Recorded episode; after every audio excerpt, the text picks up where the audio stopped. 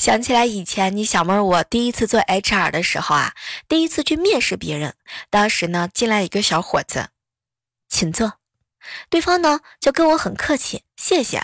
我们两个人嘛，也因为是太紧张了，他紧张，我更紧张。当时我脑子短短路了嘛，然后他呢大眼瞪小眼的看着我，我也大眼瞪小眼的看着他。